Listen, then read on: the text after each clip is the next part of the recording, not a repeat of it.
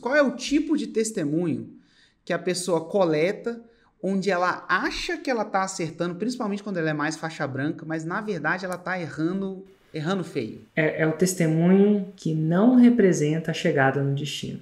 Então, um antitestemunho do Érico é alguma coisa do tipo: nossa, o Érico é tão legal, é tão atencioso, ele é tão. tá sempre presente, ele é muito legal, adoro o Érico. Isso é uma testemunha do Érico atencioso, mas eu estou vendendo o Érico atencioso? Não, eu estou vendendo o destino. Qual que é o meu destino? Estou vendendo 6 em 7. Quando ela não fala que chegou ao 6 em 7, o que, que ela está falando? O Érico é tão atencioso, e tão isso, e tão aquilo, e apesar disso tudo eu não tenho resultado nenhum. Então o testemunho deve, no, no seu âmbito geral, falar disso. Agora, se você não tem um testemunho sobre isso, aí você entra no feito é melhor que perfeito. E outra coisa que é importante testemunho, você tem que variar o formato. Hum. Então, algumas pessoas adoram ver um vídeo, mas existem outros jeitos de você falar a mesma coisa. Por exemplo, escrevendo. Então, tem, por exemplo, no, no, no Telegram eu mando só testemunho escrito. É um outro formato.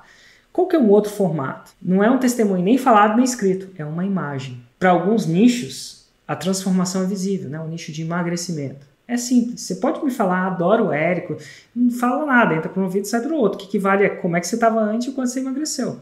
Existem vários formatos. E você tem que misturar esses formatos. É importante. Algumas pessoas são só acreditam lendo, outras pessoas só acreditam escutando.